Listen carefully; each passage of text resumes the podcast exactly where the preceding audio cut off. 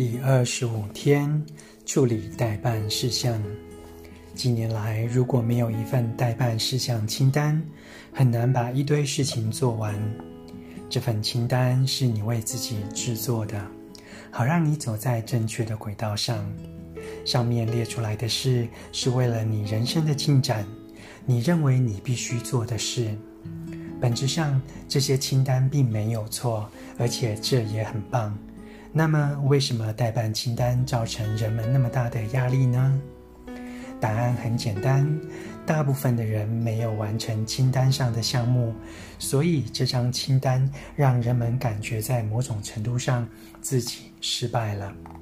今天的功课是：你是否在这份清单上做了过多的承诺，或者你对这份清单执行不够有效率？在我的经验里，通常是两者的综合。意思是，你可能养成了一种自不量力，以及对事情的查核与执行不够专注的习惯。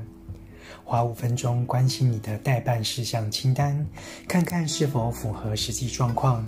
你是否把上个星期或上个月的事情拖到了今天？你为什么没有做好呢？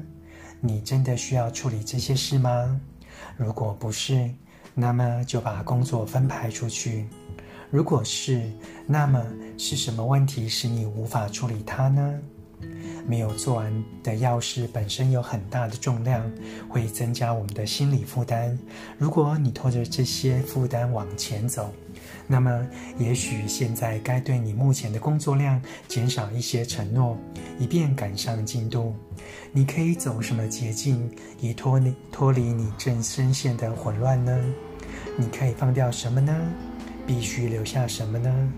一旦决定了必须留什么，必须留下，那么就是你做好计划并且坚持到底的时候了。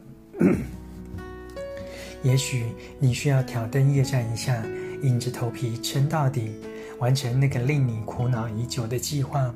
把昨天的烦恼的负担留到今天，是沉重的压力。现在是做个计划来协调与了结的时候，决心硬着头皮撑到底，真的并不是最糟的计划。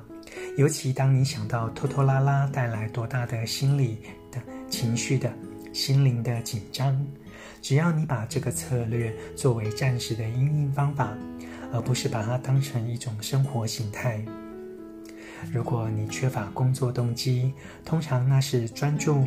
注意与能量的运作结果，让自己进行每天的例行体体适能运动，能够打破这种一成不变。动起来，让事情松动一下。最大的问题是背负着时间负债而看不到出路。安排计划只是这场战役的前半，坚持这个计划才是困难的部分。当然，凡事皆有意外，有时也会失败。但是把事情都推迟到星期五是不健康的。今天的目标是为你的待办事项做好一个计划，然后按部就班的执行。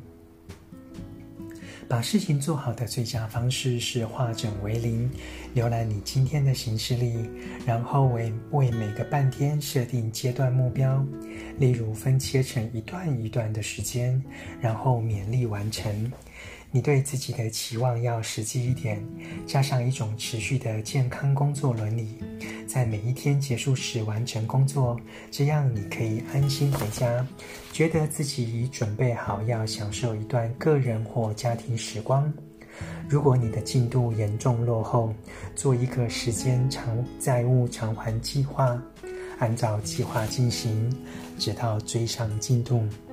这就像金钱一样，你得看看时间流失到哪里，并且把任何松掉的地方支撑起来。这个练习会让你在时间表里新增工新工时，有更好的处理方法。它会帮你实事求是，对自己务实。我们全都有一大堆事要做，这样也很好。而我们的处理方式决定了我们会欣欣向荣，还是会在沉重的压力下垮掉。今天我们必须做正确的决定，并且掌控你的时间。朗读一日一练习，找回美好人生，健康转述的一百项正念日常。